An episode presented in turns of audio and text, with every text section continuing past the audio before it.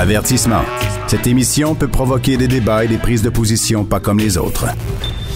Vous écoutez Sophie Durocher. Tout le monde connaît l'athlète olympique, la triple médaillée olympique Marianne Saint-Gelais. Tout le monde connaît son sourire, sa bonne humeur. On a l'impression que c'est une fille qui regarde toujours la vie du bon côté. Vous allez peut-être avoir euh, une vision plus complète, plus un 360 degrés de sa personnalité après avoir sorti euh, sa biographie qui sort dans deux jours. Ça s'intitule la, ça s'intitule La vie pas toujours olympique de Marianne Saint-Gelais. C'est écrit par Rose-Aimée T. Morin. C'est publié par Chaos Éditions. Et on va parler avec Marianne Saint-Gelais. Bonjour Marianne. Bonjour. Marianne, t'as juste 30 ans, déjà un livre sur ta vie. C'est pas un peu tôt pour écrire euh, ta biographie, même si c'est pas toi qui l'as écrite, c'est quelqu'un d'autre. C'est pas un peu tôt, 30 ans? Ben non, au contraire, moi je trouve que c'est important de laisser des marques puis des traces dans la vie. Tu sais, je suis quelqu'un qui aime beaucoup compter, garder des choses. J'écris beaucoup moi-même aussi. Euh, puis je trouve que c'était bien oui, j'ai 30 ans, mais j'ai vécu beaucoup de choses, je vous dirais, dans ces années-là, à travers le sport, mais aussi à travers les, les dernières les dernières années où justement j'ai appris à, me connaître moi-même. Euh, fait que je trouvais ça important de le faire, euh, important de, de mettre la mise au point, puis en même temps, je trouve que c'est une belle façon de tourner cette page-là sur ma carrière, puis de laisser la place à la femme euh, pour le restant de pour les prochaines années, en fait. Oui, parce que euh, c'est ce qui ressort beaucoup de ce livre-là, Marianne, c'est le fait que pendant les premières années de ta vie, c'était l'athlète, l'athlète, l'athlète, l'athlète, et la Marianne femme, la Marianne fille, sœur, euh, amoureuse, elle prenait le bord pas mal. Euh, c'est vraiment ce qui ressort de, de ce, de ce livre-là. Est-ce que c'est possible d'être une athlète de haut niveau comme tu l'as été et de laisser un petit peu plus de place à la personne qu'on est vraiment ou on se doit vraiment être euh, à genoux devant l'athlète qu'on est? Ben, c'est une grosse question. Tu sais, moi, j'ai l'impression que chaque athlète va avoir son propre parcours et ses propres décisions. Euh, dans mon cas, moi, la bio euh, montre vraiment c'est ce côté-là que je devais absolument exploiter mhm. à 100% c'est-à-dire le côté de l'athlète.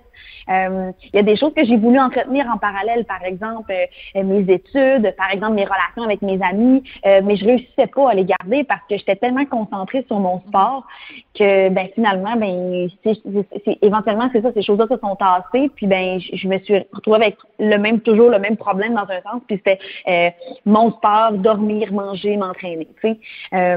Alors c'est ça. Est-ce que c'est la combinaison gagnante? Je suis pas prête à dire que c'est ça à 100% parce qu'il y en a qui sont capables de trouver un équilibre et qui sont capables de quand même performer avec d'autres choses. Par contre, c'était ma combinaison gagnante à moi. c'est pour ça que j'en parle de façon très, très honnête et très ouverte, mais sans nécessairement avoir de la rancœur ou sans nécessairement avoir des regrets par rapport à ça. Je suis convaincue que j'ai fait les bons choix pour atteindre les niveaux que j'avais besoin. Mais par contre, je pense que c'est important de quand même dresser un portrait euh, complet de la situation. Les athlètes de haut niveau, on est déséquilibrés. Puis je pense que mhm. c'est important de le mentionner.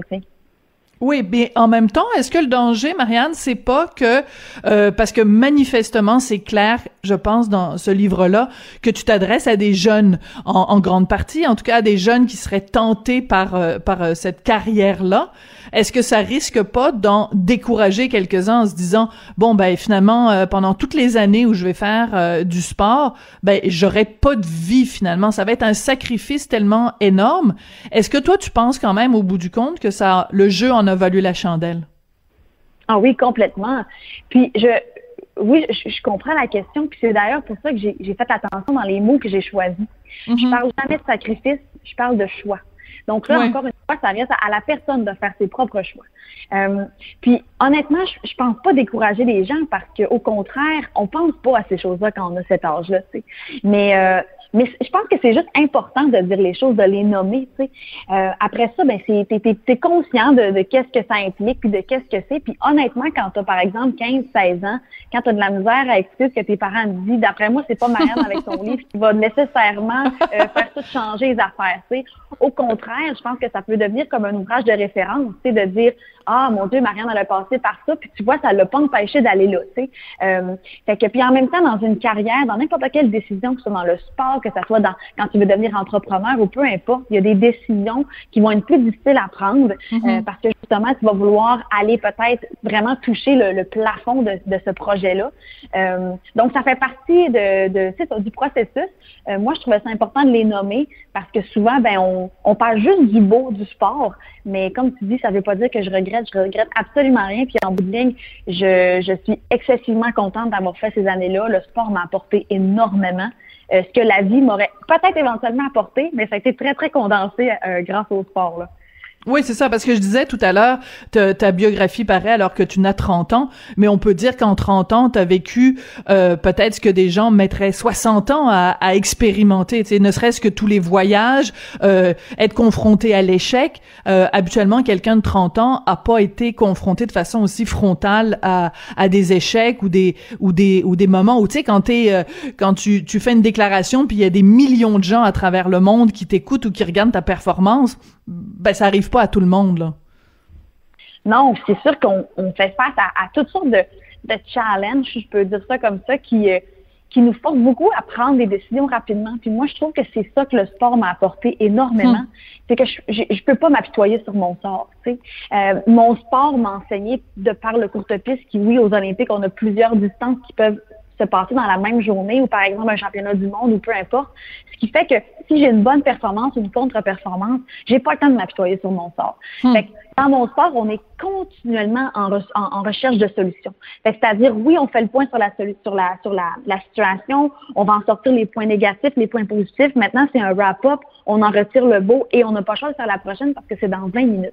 Euh, fait que je relève rapidement des choses, je suis capable d'avoir une, une image quand même assez euh, un pas de recul sur certaines situations, puis ça fait que je suis capable de revenir concentrer dans quelque chose puis donner mon 100% Puis ça, ben, on est confronté à ça quand on est adulte, on est confronté à ça dans nos relations mm. interpersonnelles, quand on est dans n'importe quelle sphère de notre vie, on peut être confronté à ce genre de de, ben de revenir à cette situation-là. Puis euh, ça, c'est vraiment quelque chose que moi j'ai euh, que je constate maintenant, avec lequel j'ai aucune difficulté. Puis au contraire, ça me sert beaucoup dans certaines situations. Il y a au Québec, puis je pense dans beaucoup de, de, sociétés, mais au Québec, c'est assez fort, un énorme tabou sur l'argent. Et je trouve ça assez particulier puis assez audacieux de ta part parce que assez rapidement dans le livre, tu nous tu mets les cartes sur table en nous disant combien d'argent tu as gagné euh, pendant que tu faisais ce sport-là, en accumulant bon évidemment les bourses, euh, les commandites, l'argent payé par le gouvernement fédéral, le gouvernement provincial et tout ça. Donc tu nous dis très clairement que quand tu faisais du sport, tu as gagné entre 30 000 et 100 000 dollars par année. Pourquoi c'était important pour toi de nous dire combien d'argent tu faisais? Tu aurais très bien pu dire, ben, ça vous regarde pas, je vous en parlerai pas. Pourquoi t'en as parlé? Ben en fait, euh, c'est pas venu d'entrée de jeu qu'on allait nommer nécessairement les choses. Avec Rosemary, c'est un processus vraiment où on passait au travers de tout plein de sujets, puis éventuellement on, choisissait, puis on allait en profondeur dans certains. Mm-hmm. Et puis on a eu l'idée de justement, euh, au début à la blague, de trouver comment elle comment valait une médaille olympique. Si, mettons, le Marianne, là, elle était complètement dans le trou, puis elle voulait vendre sa médaille, combien elle vaudrait cette médaille-là. Et puis là, bon, on a fait l'exercice, on était bien déçus de ça.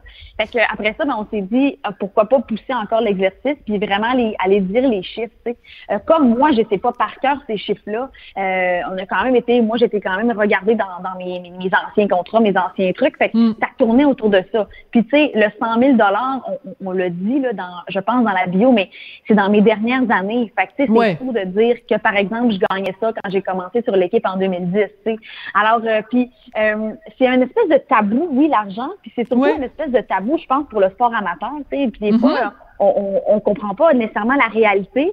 Puis là, ben, c'est une façon de vraiment la montrer. C'est que, ben, dans le fond, c'est ça, les sports amateurs où on s'entraîne autant, sinon plus que des joueurs de hockey, où on n'a pas toutes les conditions que les joueurs de hockey ont, ou peu mm. importe, on existe puis on, on se donne autant, ben voici ce qu'il y en est. Mais si je n'ai pas de commanditaire, ce qui arrive à peu près à 85% des patineurs de vitesse, par exemple, si je parle vraiment juste de mon sport, parce qu'on s'entend qu'il y a, y des sports qui, sont, qui font beaucoup plus pitié que le mien, là.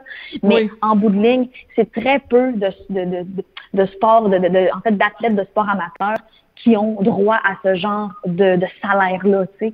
Euh, mm. Fait que oui, c'est pour fermer aussi, je pense, c'est pour clore le sujet dans un sens de dire voici ce qu'il y en est pour ma part à moi.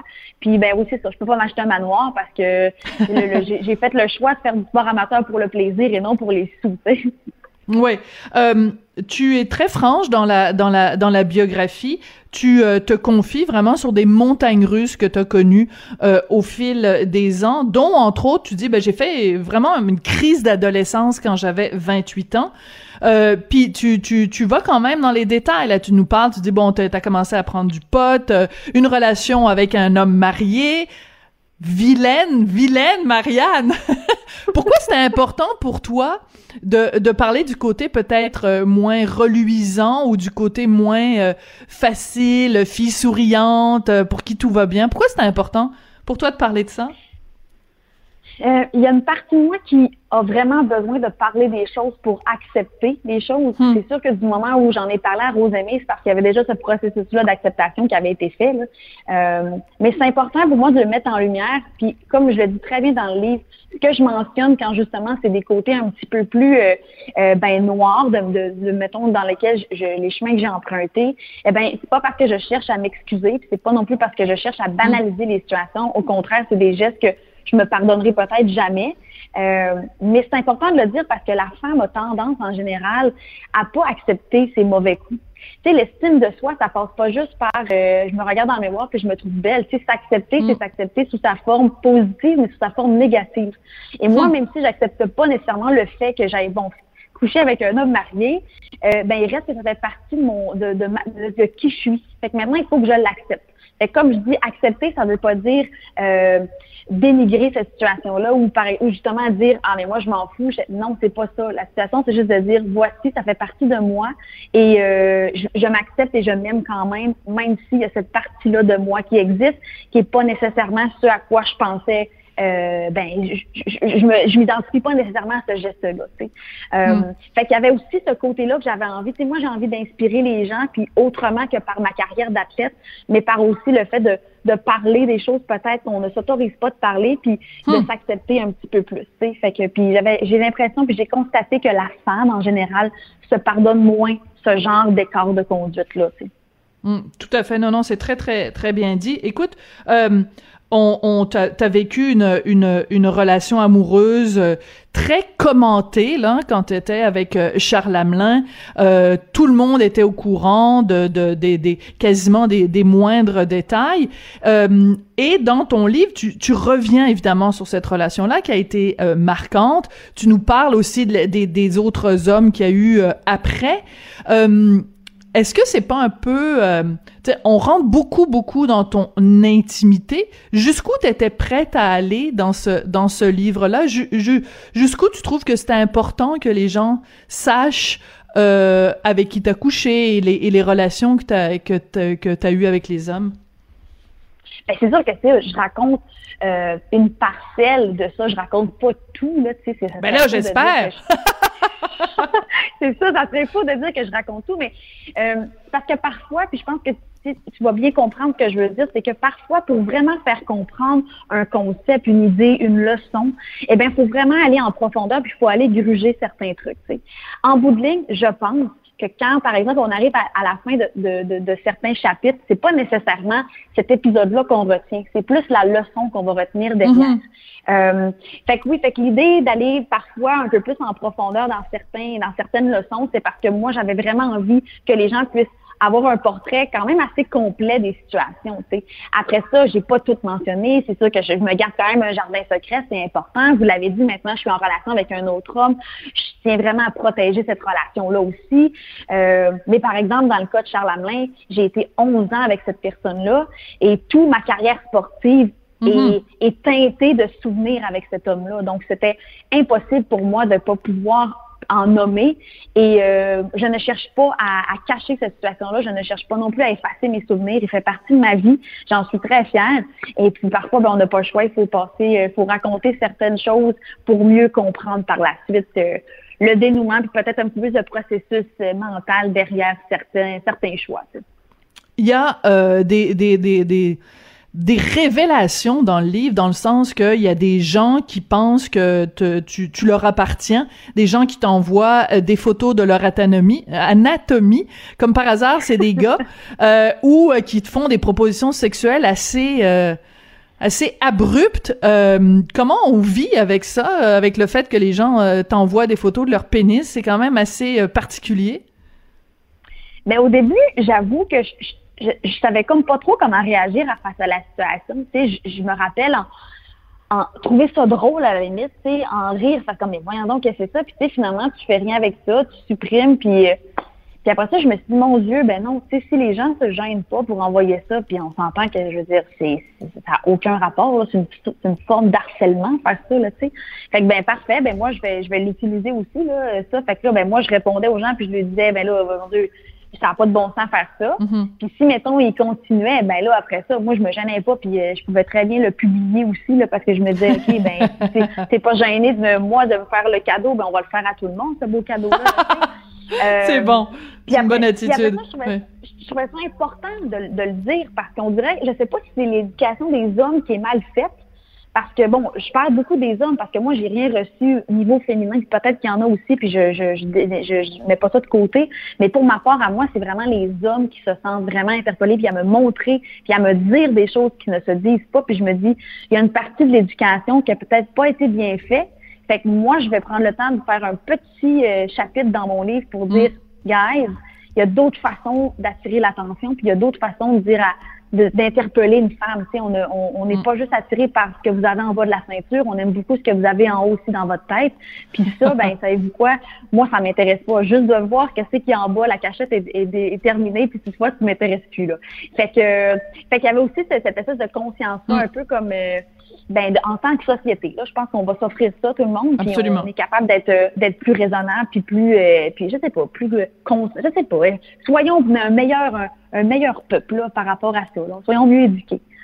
Alors, message aux gars, les dick pics, on n'en veut plus. Euh, Marianne, ah, je peux pas, je peux pas te, te parler aujourd'hui sans te parler. Ben, je sais que maintenant, tu fais beaucoup d'entraînement auprès des jeunes. Avec la situation, évidemment, avec la pandémie, zone rouge, euh, qu'est-ce que tu penses de, de, du fait que le gouvernement, justement, euh, restreint l'accès des jeunes au sport? Qu'est-ce que tu voudrais dire à, à Monsieur Legault puis à, à la ministre euh, du Sport, euh, Madame Charret?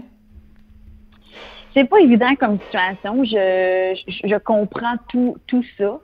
Pour être avec un groupe de jeunes adolescents qui ont entre 16 et 19 ans, euh, je commence honnêtement à manquer de mots, à, à manquer d'inspiration pour les garder motivés, puis faire en sorte que bon le, le niveau d'entraînement reste assez élevé c'est une situation qui est tellement délicate, puis en même temps qui n'a jamais été vécue. Fait que même moi, avec mon passé d'olympienne, j'ai pas les outils nécessaires pour mhm. euh, réconforter mes jeunes dans un sens. Euh, puis ça commence, ça commence beaucoup à jouer sur leur morale. Puis moi, c'est ça qui me fait peur. Tu sais. Hmm. Euh, les, les athlètes en général, on est des gens qui dépensent beaucoup d'énergie. Puis en ce moment, mes jeunes ne dépensent pas l'énergie qu'ils devraient de, dépenser. Alors là, c'est de l'énergie qu'ils ont pour faire autre chose. Puis, tu sais, pour avoir eu certains mm. témoignages de, de, parents, c'est des jeunes qui commencent à être turbulents à la maison. Euh, ah oui c'est ça aussi que j'ai envie, que j'ai envie qu'on partage puis qu'on prenne vraiment plus au sérieux. J'ai pas de message à dire parce que je, je, je, veux pas non plus révolutionner le monde, mais je pense que j'ai un peu le même discours que, euh, discours que tout le monde. C'est que là, on s'en va beaucoup vers une tendance de des gens qui vont avoir des problèmes en santé mentale, euh, puis des gens qui ont vraiment besoin de sport pour se, pour complètement sortir de leur quotidien, puis vraiment les brûler cette espèce d'énergie là qui ont ont besoin d'aller vider. Euh, puis ça, ben si c'est pas fait, puis c'est pas fait de la bonne façon, ben écoute, là, c'est là qu'on peut avoir à, on peut avoir affaire à, à, toutes sortes de mélanges, puis à toutes sortes d'idées qui peuvent nous sortir euh, de la tête. Là. Fait que, fait que c'est vraiment ça. Fait que moi, j'essaie de garder mes jeunes dans une espèce d'atmosphère le plus positive possible. Mm. On leur dit beaucoup de nous parler, d'échanger, de communiquer questions dans leur tête. Euh, et après ça, c'est pas mal le maximum qu'on peut faire. Là. Et on peut leur dire aussi de lire euh, ton livre, donc La vie pas toujours olympique de Marianne Saint-Gelais. C'est écrit par Rose-Aimée T. Morin, mais c'est vraiment, ce sont vraiment tes mots qu'on peut lire. Merci beaucoup, Marianne. Ben, merci à vous autres, là. Puis, euh, exactement, lisez la belle bio, là, ça se super bien. ça va passer un petit peu de votre temps. Absolument. Pendant ce temps-là, on va prendre soin de notre santé mentale. Merci beaucoup, Marianne Saint-Gelais. Marianne Saint-Gelais, donc, triple médaillée euh, olympique. Euh, et euh, ce, livre est écrit sous forme de 30 leçons. Euh, une médaille, ça vient pas avec un diplôme. Le sport est un cruel gamble. Et surtout, le plus fort, c'est le mental.